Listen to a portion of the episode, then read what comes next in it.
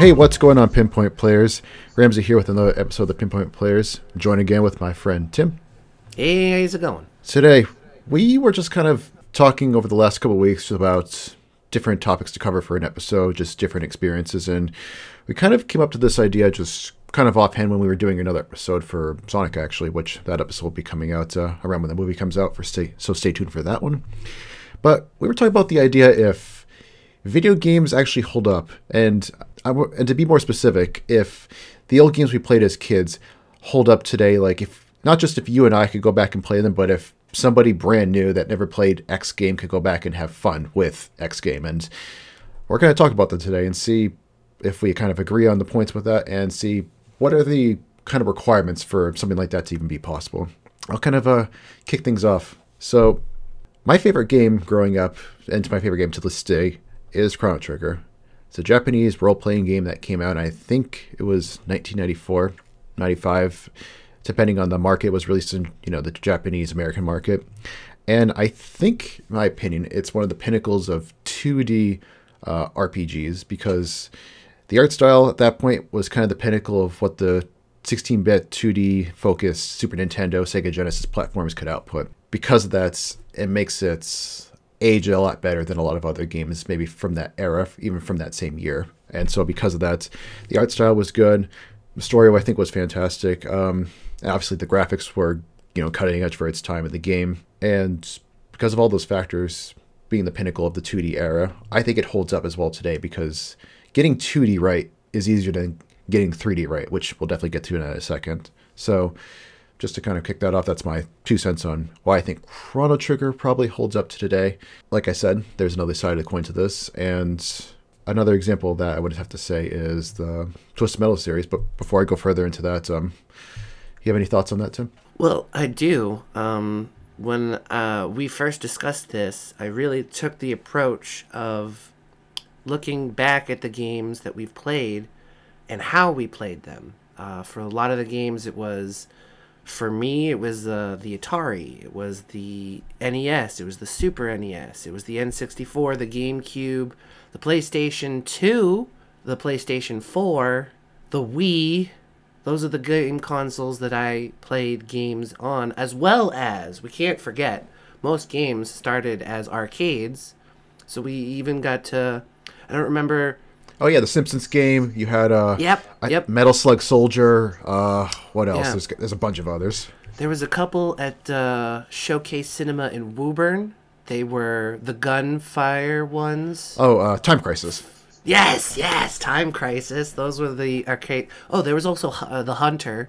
Those were the arcade games for like. And then there was there was also the Jurassic Park one with the uh, wheel where you had to kind of yeah Yeah. You had a buddy sit in the truck and they drove, and then the, your other buddy had the, the gun and he had to shoot the dinosaurs.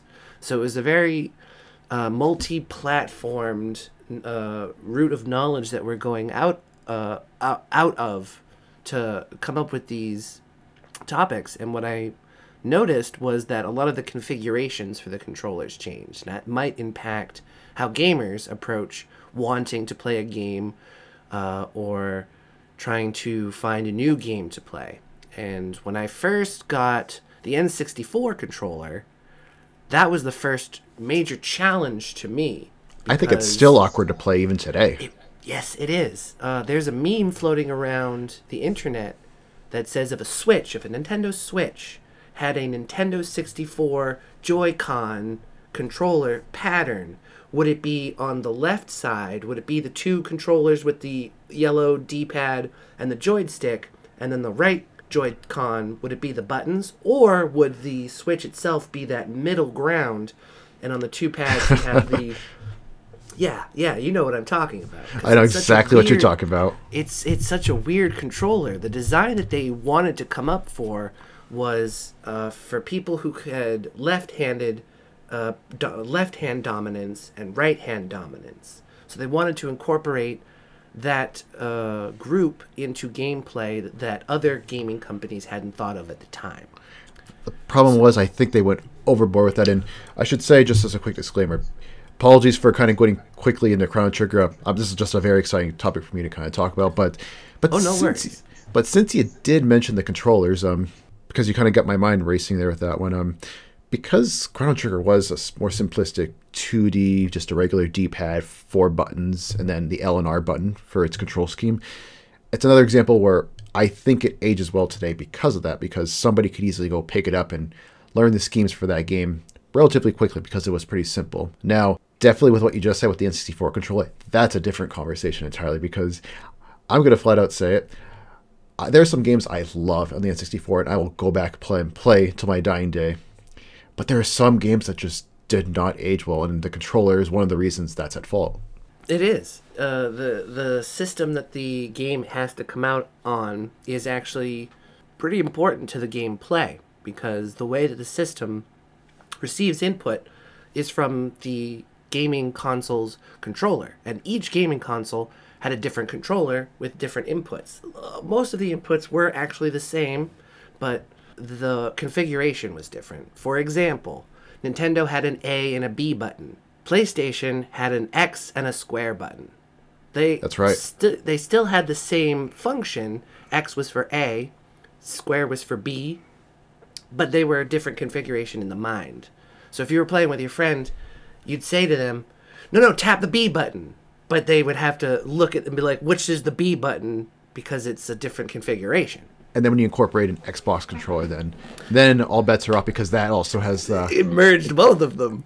well, it, it does the X. It does the. well, I'm trying to think of the Xbox controller. Yeah, it does the uh, X A- Y A B. Yeah, Yeah, yeah.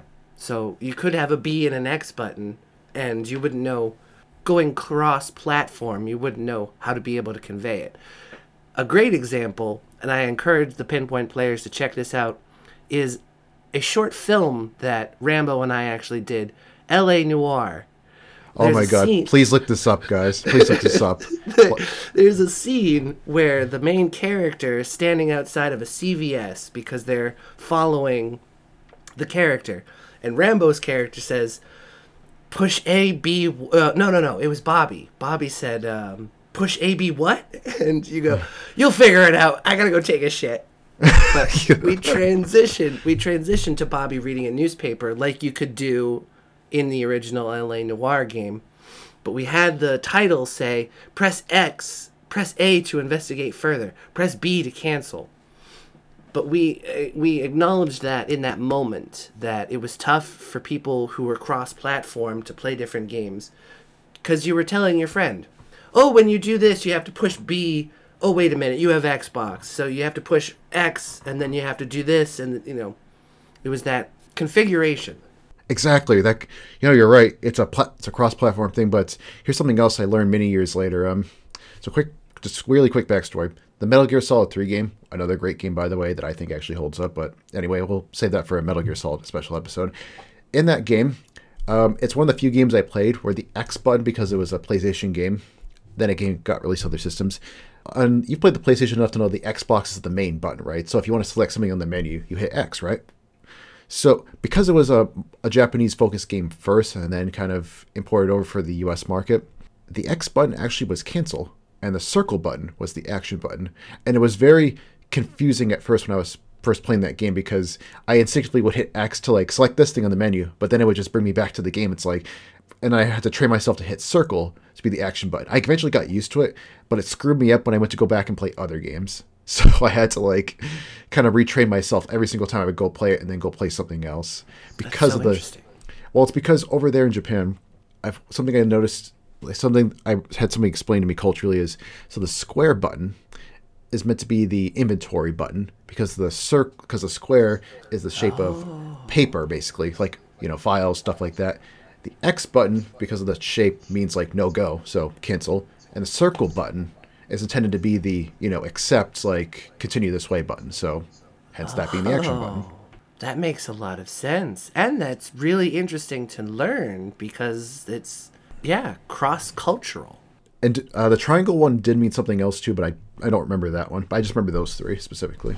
That's really unique. And I'm sure that was a nightmare to a lot of programmers who were trying to sort this out for uh, an American audience or, yeah, just a general Caucasian audience as opposed to someone who was in Japan who was brought up culturally to understand those types of things.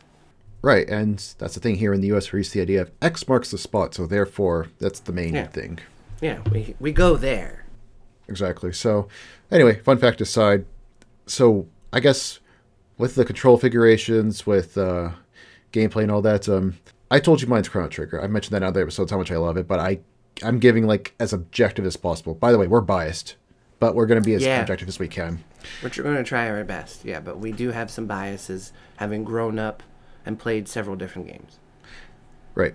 And I think another one in that same vein that holds up, I think as well is um is the uh, original first and second, you know, Gran Turismo games. Like they were early on, the graphics don't look as good as today, but I think because of the work that was done at the soundtrack with the graphics, the lighting on the cars to, to make it feel like you're really moving through the level, I think those games hold up.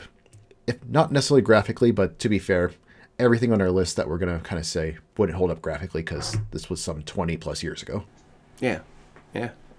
So, So, what about you?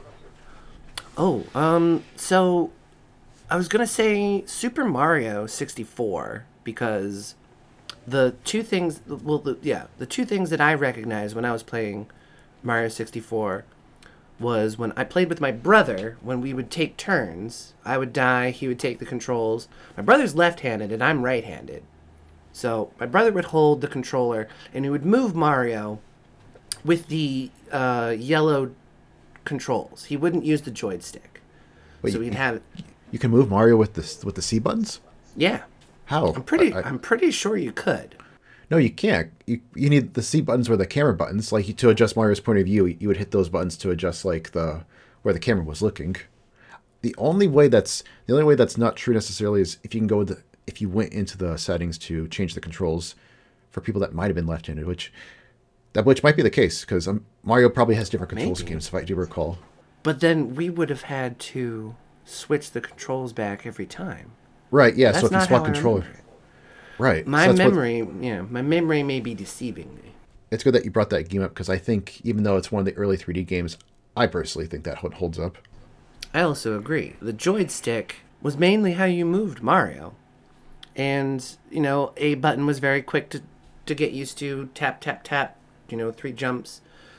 But the control might come as something of an intimidating factor to those who haven't played an N64 before or grown up with it. Because it is a very, you know, intimidating controller. You know, if you're used to a Switch or just a two panel controller, that third obstacle might hurt someone's wrist.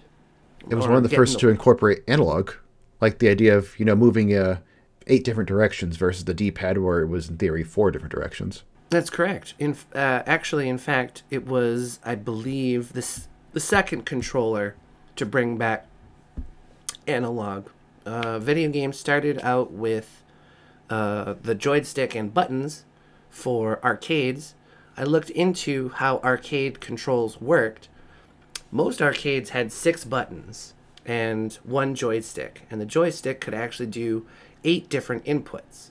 They would do north, south, east, west, but the joystick could also register northeast, northwest, southeast, and southwest. So, eight different controls. You could send a character up, but you can also send a character up and right at the same time to do like a jump kick.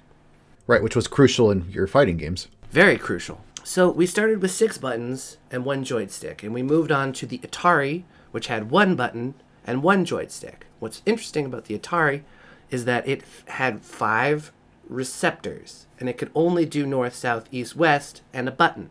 So they removed the northeast, southeast, southwest, southeast option for the joystick in the Atari just to simplify it for home use, but also as a strategic way to keep players going to the arcade to play their favorite game. To get the full experience. That's exactly it. A full experience. You'd uh, at home you'd, you know, spend equivalent the equivalent of about $1600 to play the game, to purchase the console and two extra controllers to play it at home. But you didn't get the full experience cuz you only had the one button option and in, in the arcade 50 cents a dollar and you could do all of the uh, commands and options that were limited from the game's release for the home console. Then we moved into the NES and the Super NES, which removed the joystick control completely and gave us directional pad, the D-pad, north, south, east, west. This limited a lot of people who are used to a six-button configuration playing on the arcade, and they were introduced to a new system of movement because they did not have a D-pad as far as I'm aware. We didn't have a D-pad on an arcade system. They might have in other countries. We just got the joystick. But when PlayStation, I think, came out, they introduced the D-pad as well as the joysticks. So people were brought back to video games, you know, as a whole to control movement with the joysticks as well as a D-pad, incorporating another sensory, another sense of motion. Now, when I was playing Super Mario, I would only limit myself to the joystick and the buttons because that's where I would focus. Wherever the camera was, I would just accept that that's where the camera would be. In terms of a difficulty, uh, I'm going to bring a, a, a, game that's a little bit more recent and a little bit more uh, niche. It's got a sort of a cult following market. A lot of people don't agree that this game is good at all. But I personally believe that it is a great game simply because it is the best of the games in its series. And that game is Godzilla, that was released on PlayStation 3 in 2014, around the same time that Shin Godzilla was released, uh, the movie. And this game has horrible controls from what people have told me, but I've gotten used to them because I love Godzilla. And what you have to do to control Godzilla is use the L1, L2, R1, R2 buttons to move his legs. That's just one function. You have to use four buttons to do one fun- one function. L1, R2 to move his left leg, R1, L2 to move his right leg. And you have to do that over and over to get him moving. And that's slow. And then you have your directionals to either move his body or his head. And then you have to charge his atomic breath by holding B, and then you have to adjust where his head is at, and then release the button. And then once you release that, the charge lets go, and it doesn't stop until the charge meter has run its course. So if you're not ready and you let it go, and you're not in the direction, you're pushing the L1 button to shift him over to the left, but your atomic breath is going, it can be challenging. But there are a ton of YouTube videos where people have just absolutely mastered the movement in the game. They're doing Showa error movements where it's like Megalon does a jump up and he does an uppercut and then he does a kick and then he does a spin. These movements can be unlocked through button smashing, but there's a chart if you guys are interested. there's a chart where you can learn the pa- the button pash the button patterns and try and hit them like in an arcade games to get those special movements going. I, I don't think that people would adapt to this sense of controls or this game unless they were absolutely passionate about Godzilla and Godzilla games like I am. Right. That's I the just thing. don't I just yeah, I just don't see it I just don't see it happening. That reminds me of a story that's so topical to what you just said. So people found the controls jarring and people didn't like them because they were just so different, but it kind of made it for a more immersive game from what it sounds like. But the other thing this reminds me of. So in 98 or 99, so we're talking end of the PS1, like, you know, when Dreamcast was about to fade away forever, there was an Alien game that was released. I can't remember the exact title of it, but in this Alien game, it was the first instance of it being maybe on PC or console, or maybe both at the time, but or maybe it was PC. Uh, It was that first twin stick configuration, like that you're everybody's used to from shooters today, where you have your one stick moving you forward and backward, left and right, and then your other stick being the direction. Game Informer or IGN, I can't remember which publication, published a review saying how bad the control scheme was, how stupid it was, the idea of like having this twin stick configuration instead of like the old school, you know, mouse and keyboard or the one joystick configuration. Basically lambasting it, saying that this will never catch on, this is stupid, this is very hard to get used to. Like, I don't see why they made it this way. And it's just funny reading that review. I remember reading that a couple of years back, seeing that that's just now the de facto standard. But at one point in time, people hated it and thought that it just wouldn't catch on. Yeah, now that I think about it, GoldenEye, Perfect Dark, Those the predate first- it. Yeah, they were they were the first first person shooters that I played at least. And I remember you would have to use the joystick as the directional, but also as uh, the main character, the way that your character moved. But left and right were also directional, uh, as opposed to being that one sole function for one of the joysticks. And that was the standard at the time until late 90s, early 2000s, because I think just once you got into the early Call of Duty Medal of Honor eras, I think that's when they started adopting this twin stick layout. But anyway, um, getting back to just you know the topic at hand, that's another example where I think in some cases games that predate this uh, standard um, might be jarring for some players that never played like GoldenEye or Perfect Dark because they don't remember the before in terms of the you know your your character where they look where they shoot etc so for them it's jarring like somebody that didn't play goldeneye back then like we did trying to go back and play it now will just get lost. Like they'll not have a fun experience. They'll not enjoy it. For them it's not going to be fun because it's going to be so different. Forgetting the fact that goldeneye when you play with more than one person on the screen ak single player it starts to get really laggy. That's the thing it's Yeah. that game, as much as I love it, as much as I'm nostalgic about, it, that's one week I can say, as objectively as possible, I love that game. I can go back and play maybe a copy of my N64 just for shits and giggles, but I think it did not age well at all. Like I think the only thing that aged well about it was the fact that it was the first really big console shooter. But I'm saying even me going back and play it today, I can see all the chinks in its armor. I can see all the rust spots. But I love it anyway. Yeah, me too. But that come from th- that love for uh from us comes from growing up with it and that being the best of the best, the pinnacle of the time. Kids today, and this is another point that actually may deter gamers. Prove us wrong anytime, guys. Another thing that may deter gamers from playing older games. A, the quality of the graphics. Uh, there's memes all over the internet. I'm sure you guys have seen them. You should probably check out our Instagram. We've got a couple of memes up there as well. There's a couple of memes that say like, "Oh, gaming has reached its peak. It's never going to be better than this." And it's, you know, just like boxed wrestling dude. Some who has just a WWE stuff, yeah. drawn face. Yeah. And it's just terrible. But I had a moment like that when the GameCube came out when we um, my brother and I played Luigi's Mansion.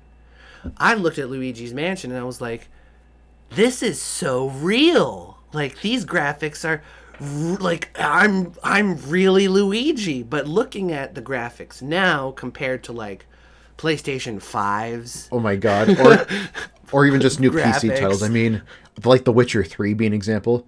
Yes, yes. They're so flawlessly detailed. Water, water nowadays in games is so real. Same with the clothing on the players, like the uh, fiber it of was- like the hairs on it's just ridiculous. You can see all the individual little fibers on a piece of cloth in a person in a game nowadays, whereas opposed to in the GameCube era and before, it was just a, a clean slate. But I don't think, and like I said, guys, prove us wrong anytime. I don't think that people, the gamers nowadays, have the patience for that. And one thing that I've noticed is nerfing.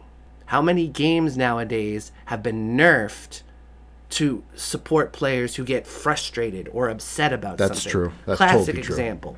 In Pokemon, if you got to the Elite Four and your Pokemon had 3 HP and they did, you know, and the opponent's Pokemon was faster, you lost the game.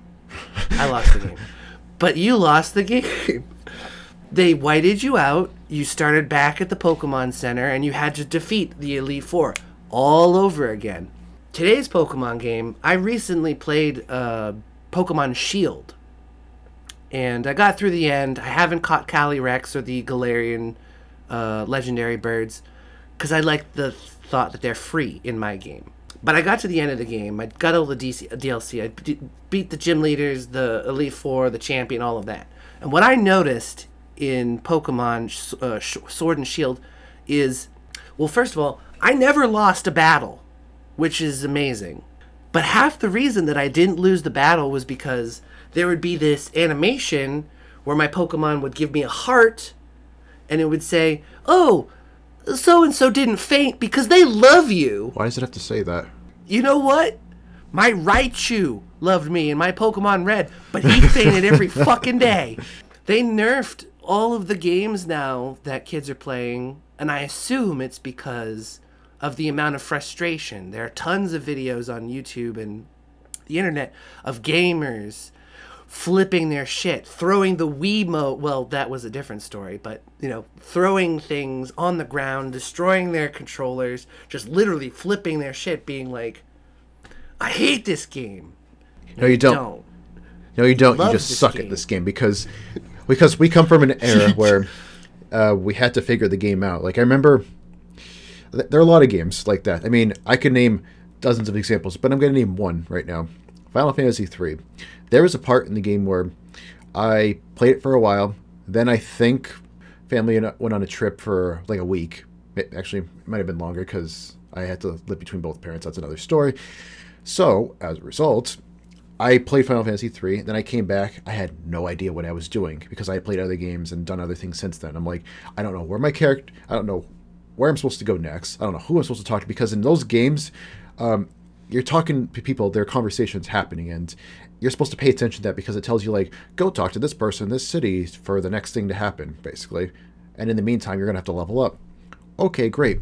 Except I forgot all that. So I'm pa- basically wandering around going, where do I go? Who do I talk to? I'm lost. And I'm not joking for I feel like days. I'm like going around the map trying to figure out who to talk to next. And then I just went to this one town. I walked into this one place.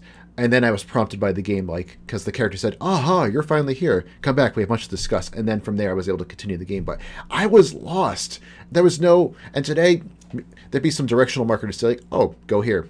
Talk to this person, like in Skyrim. But I didn't have that back then like in all my games i had to figure it out and more so if you didn't have the guidebook you're really figuring it out Yeah. And through the advancements that games have made between the games that we played, we gave those companies feedback as to things like that happening in our games. Oh, I just lost control uh, of so and so, and now I'm soft locked. I can't do this anymore, so I have to restart the game, but I don't want to. And gamers today have it easier than we did. And that's one of the things that I think would deter a gamer today from playing an older type of game. Because it's not easily explainable. You know, it's not immediately right. handed to them. I'm gonna I'm gonna talk softly about this next example because um, I'm still on bad terms with this individual, so I won't name them. But I lived with some dude who, day one of getting, what was it? The Assassin's Creed that took Oh, place in um, Greece. Odyssey. Odyssey. Day one of Odyssey, he had the gold emblem sword, he had the flame sword, he had the flame riding horse, he had uh, some sort of god suit. He was essentially like Zeus or something. He was a he was a god. Day one, he's doing the first mission, and he's already a god. And I'm like, what are you playing the game for? If you have all of those like items, Where's the that challenge? Give you boosts. You know, you can kill exactly. Like day one out of the box, he has all those things. There's there there would be no patience today. I don't think, especially since if you buy the Supreme Ultimate Collector's Package Edition Supreme, you get it all. So what's the point of playing the game? You're just gonna, you're gonna spend a- seventy dollars for the side skin. note, um, that just you that know, reminded me of Super Block. You get it all. all right, apologies, folks. That was a really old high school reference. If we have a long time in the future, we'll, we'll maybe explain the backstory. But I'm sorry. Anyway, go, go on, Odyssey. Yeah, he gets it all.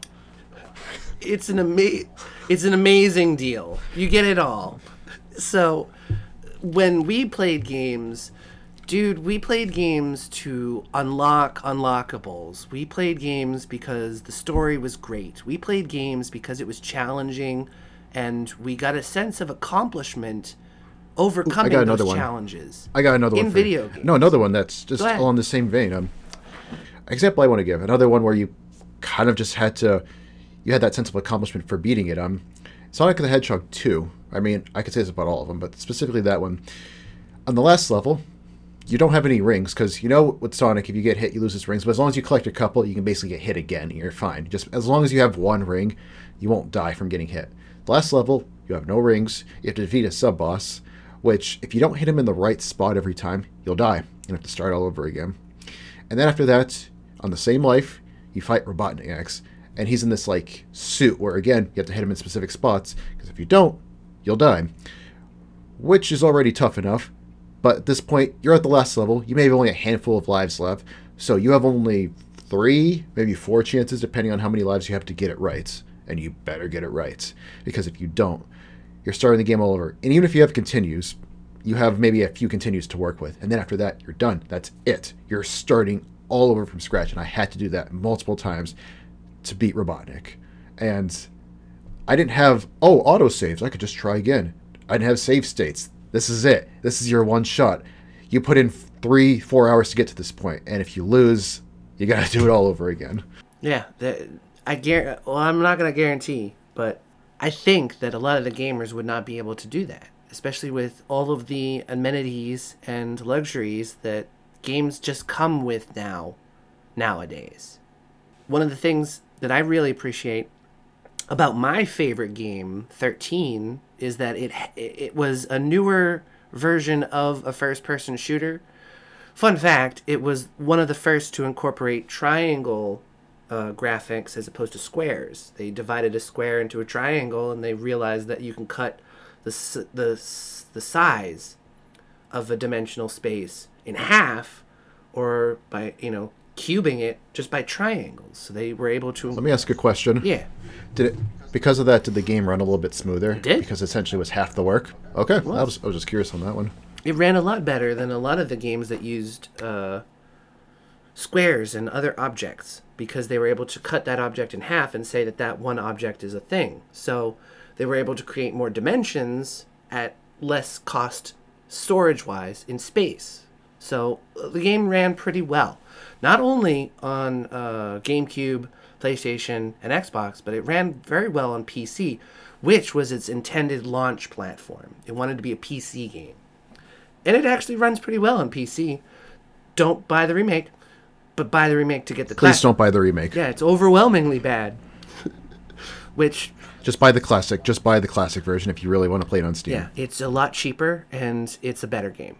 But hey, look out for our uh, adventures uh, in 13, a YouTube series that we're hoping to start uh, with me, your host, Tim Bradley. Anyway, uh, one of the things that was tough about 13 was its hitboxes. They were much more precise, and you could die very easily. First, first of all, health was sparing in that game you would have to go through an entire level with 50 bosses, or not bosses, but 50 enemies with better accuracy than you, more powerful guns than you, and just a relentless sense of uh, a relentless sense that they were after you. Uh, the same way that GTA, Grand Theft Auto, had the police difficulty set way high. 13 did the same Those thing games- with their enemies.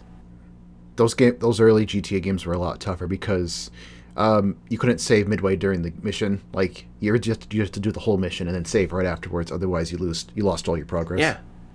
So imagine doing that, but with one health, one health like kit. And it wasn't even a full health kit. It gave you like 25% of your health. So if you're down to 25% and you use your health kit, you're now at 50%, but now the enemies around you can do 30 damage to you. So two shots kill you, and you have to do the whole level all over again. What I really appreciated about 13 was the reward at the end was understanding more about the story. So as frustrating as playing 13 was years ago, it was worth it. That it. sense of accomplishment. Yes, it was worth it. It was that sense of accomplishment that I am good enough. I have trained by going through the level, dying so many times. I've got a better understanding of the game. I mean, the whole point of this podcast was to understand how we can take elements of games and gaming, gaming, and apply it to our everyday lives. And what we learned gaming growing up was if you if at first you don't succeed, try and try again. Don't discourage yourself. Cuz the game's never nerfed. You know, there weren't nerfing elements in our games. When I played Pokemon Gold, didn't matter. If I killed Yeah. Lugia, he wasn't coming back. Like in the games, Games back then had to be tough because there was no DLC, there was no extra content. Like the games had to be tough. There might be a new game plus for some like role playing games, but they had to be tough to make your worth your money. If it was easy, wow, I'm angry. I just spent fifty dollars on a game that took me four hours to beat, and it was insanely easy with no collectibles, nothing. Yeah, what would be the point to play that game? You know, there would be very little sense of accomplishment and reward because we're not learning anything new. It's a very easy game to play. It'd be like um, paying $75 for the deluxe supreme collector's edition package with the gold uh, metal plated video game box of tic tac toe. Like, would you be willing to play pay $70 for an online version of tic tac toe because it gave you some sort of super duper skill and oh my god if they you know For some people, yes. and for some people, if they throws if they throw in a one of a kind NFT, still yes. yeah I, I don't I don't doubt that those people are out there in the world my my concern for them is how they'll make it through the rest of life cuz life isn't going to stop rewind and go listen we're going to give you this gold plated armor. We're going to give you this gold plated sword and we're going to make you invincible. All right so now you can go in there and do the interview and you're going to get the job. That just makes you uh, entitled. But but the one there's one other thing I wanted to say just to kind of tie it all back together because at the beginning we asked what makes a game kind of age like a fine wine versus like a bad milk. Mm. Like as it gets further and further away from time, like what makes a game where somebody that didn't grow up in that era today could go back and play a game from that? And what I kind of said at the beginning, what you said up at the beginning holds true. If the controls are good and simple, if the graphics were at the top of their, you know, mark back then, because they make a lot of retro esque games today that you saw on Steam that are pixel art. So somebody that likes that kind of stuff today will kind of be at home with some of the games that we played as kids. They'll be tougher, but they might enjoy it. Now, I say that with a caveat that, like I said, some of these games don't walk you through it. If you get stuck, well, you're stuck unless you can find like a guide online that tells you what to do. Which, thank God they they even have that because I didn't have that. Because if I get stuck on a game today where I absolutely am completely baffled what to do next, at least I got YouTube. I got GameFAQs to fall back on, but I didn't have that back then. But anyway, controls, the artwork being at the pinnacle, and you know just be, any games that were mold breaking back then Yeah. have kind of a staying power. Like yes, the old Mario 64 game graphically, yes, it's old. You can tell it's from the you know data. It's from the mid 90s, but it was such a good of a mold, good mold breaker game, and its gameplay is so addictive that it survives to today um, in the in the way that GoldenEye doesn't, for the same reason we described. It's like we find it fun, but throw it to some young Gen Z kid or older Gen Alpha, I think they'll get frustrated at it. They'll stop playing at it when they start when they keep dying the level and they won't understand like, you know, the strategy, like the clunky controls. Another one I was going to mention earlier, the Twisted Metal series. I love that vehicle combat from the old Twisted Metal games. They're my favorite, and I wish they would make more Twisted Metal games. On a side note, in general, but somebody that wasn't used to it will find the driving controls a little bit clunky, switching to different weapons a little bit, you know, tricky because they're try- trying to do it on a pinch while not getting shot by other cars.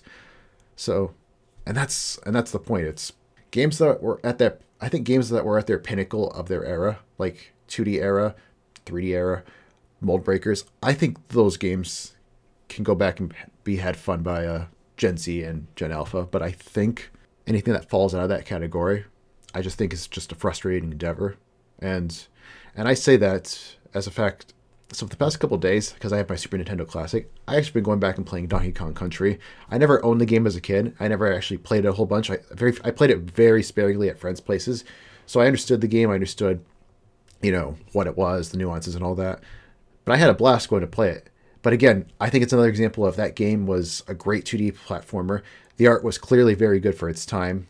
And the style of gameplay, the collectibles. Like it makes it a fun game to go back and play these days. And I think somebody from this era could go back and have fun playing that because it's very simple and it's aged well. It's still a tough game, but it's tough in a sense of accomplishment type of feel. Yeah. Not tough in a we're gonna screw you type of way. Yeah, not not like an EA game. That's a different type of game. But yeah, that's what I'm saying. That's that's what I mean. If it's it fits those categories of what I just talked about and what you've brought up, I think the rose tinted glass, the expression like it's rose tinted glasses, I don't think it applies here. I just think they end up being good games for the future. GoldenEye is the rose tinted glasses type of game though. Yeah, no, you're right. Yeah, one thing I'd actually like to mention is that uh, the type of genre game would also play a factor. Some people are good. Some people are good at fighting games. Some people are good at racing games. Some people are good at shooting games. And I think that if a person took the time to research different types, they would be able to learn about the older types of games, the newer types of games, uh, something that breaks the mold. Like we were saying, was it Call of Duty? Was it In what way? what Call of Duty? Was it the first dual? Oh no, it was a, it was a, it was an alien game. Um, I don't remember the name, but it, but I do remember the Game Informer IGN review saying it was a, an alien game. I don't remember what it was called though. Okay. Came out in the late 90s. But yeah, it changed the directional so that there were two joy Joy Cons, uh, joysticks, one for direction and one for camera. I think that it would be an interesting thing for someone who's particularly focused on a specific type of genre game to look back on the type of games that were in the genres. They might find older games challenging, but just as fun or interesting. Yeah, I mean that's the thing. It's it's all about what the person's willing to put up with, and it's that should be an obvious duh, but it's true because some people don't have the patience, some do. But something else I thought of when you were making that point, just talking just now, is um, so something I actually wanted to ask. Um, we've talked about our favorite games at different points during the entirety series of this podcast. I've mentioned Chrono Trigger numerous times. You've mentioned 13 numerous times. So I've given my thoughts on Chrono Trigger. So with that, um, do you think 13, like the original 13, not the remake, has aged well enough where somebody from a younger crowd would get the same enjoyment as objectively as possible, given your bias? objectively as possible, I would hope so, but I also doubt it. The reason I doubt it, like I was stating earlier, um, the enemies in the game get more difficult the more you progress in the game. So it would be very frustrating for somebody who doesn't utilize their health kits very quickly or properly. Uh, the gameplay gets more difficult as you progress through the game. So if you're not really invested in the story, and that's what 13 is really all about. What drove me to play the 13, what I found rewarding about it was advancing the story, learning more about who 13 was. Let me ask a question. Uh, just on that, just on 13 itself. Um, gameplay wise, do you have to make it through the whole level in one life, or are there at least checkpoints like along the way? There are checkpoints, but But they're kind of far between, few and far between. yeah, Right? like Oh, okay. some of them are very close to the end of the level because that is where the level gets very difficult. So you go through an entire level and then you get to the checkpoint and then you have to defeat just one more area and then you're done with the level. So it, that's usually uh, that's usually how it was. So it was very frustrating and very difficult to play. But when you got used to the system, when you got used to the level, where the enemies are, where the ammo, where the guns are, you kind of just, you know, do free form play like most gamers are doing today. Something that I recognized with Super Mario is that there are a lot of people, a lot of younger people playing the N64 Super Mario version, but they're modifying it. They're modding Super Mario to do other things. But this isn't just with Mario. They're doing it with other games too, like um, Grand Theft Auto 5, uh, Pokemon.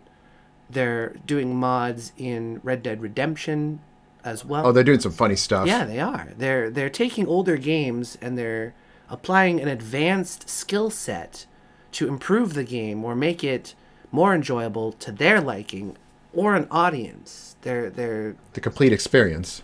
Yeah. And it's and it's really groundbreaking because we sort of had that growing up. We would invite our friends over and our friends would help us get through the game or we would take turns each of us playing a certain part of the game.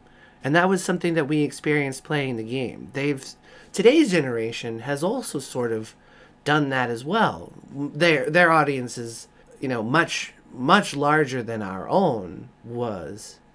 But they've found something about these older games that they can improve upon, which is a sense of enjoyment for them. It's also probably a sense of accomplishment. And I think that there are elements in older games that the newer generations of today and tomorrow can find enjoyment in.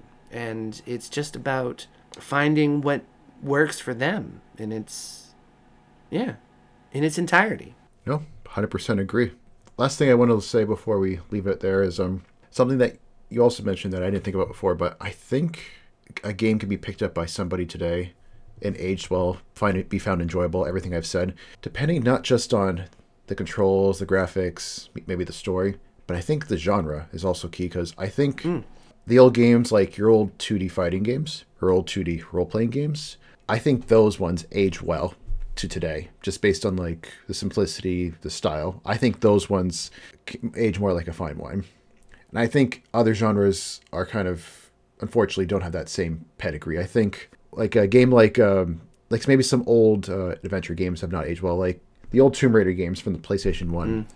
Sure, they were kind of a mold breaky type game, but even if they were mold break ish, the controls are garbage in that game. Like how you, you know, you fight other uh, creatures, how you navigate the level. Like there are nuances that you have to like to jump a certain block. You have to like step back exactly a certain number of steps to be able to make that jump, and you have to time it. The it's it gets kind of crazy. It's one of those games where unless you're come from it and you're willing to kind of commit to that trial and tribulation, it's not so easy for somebody to pick off. So I think that's the other thing is I think those old school 2D games are going to be given the most leeway than some of the early 3D games. There are exceptions, Mario being one of them. And then there are, of course, your anti exceptions, like uh, another one is Castlevania for the N64. That was a terrible game that tried to transition to the 3D era and it failed miserably, and the reviews panned it. And then it's the funny thing is, its 2D counterpart on the PlayStation 1 is one of the most renowned games of its era. It's it's what helped spawn the name of uh, Metroidvania games. You know, the le- the ones where you have a map, you try and navigate through the level, you try and go around and explore different areas, mm. upgrades. That's the funny thing to me is the one that went 2D ended up being the memorable one that's aged like fine wine, the other one aging like a really terrible, foul smelling milk. Yeah. It's amazing. So that's all I wanted to say. Yeah. the genres. One last thing that I'd like to say is going off of your aging aging like a fine wine, the rose tinted glasses. Time, we really do need more time to pass in order to really get an understanding of it. Time will really ultimately tell. The same way that either IGN or Game Informer were we're still unclear which one who reviewed that alien game. They were could also been GameSpot. But anyway, yeah, go on. Yeah we were unclear about the publication, but the publication that trashed the dual joystick directional, one for direction and one for uh, moving your character, they ultimately trashed that. They said that this is, you know, garbage. People won't get used to this. This is something new and different. But as time progressed, it became the norm.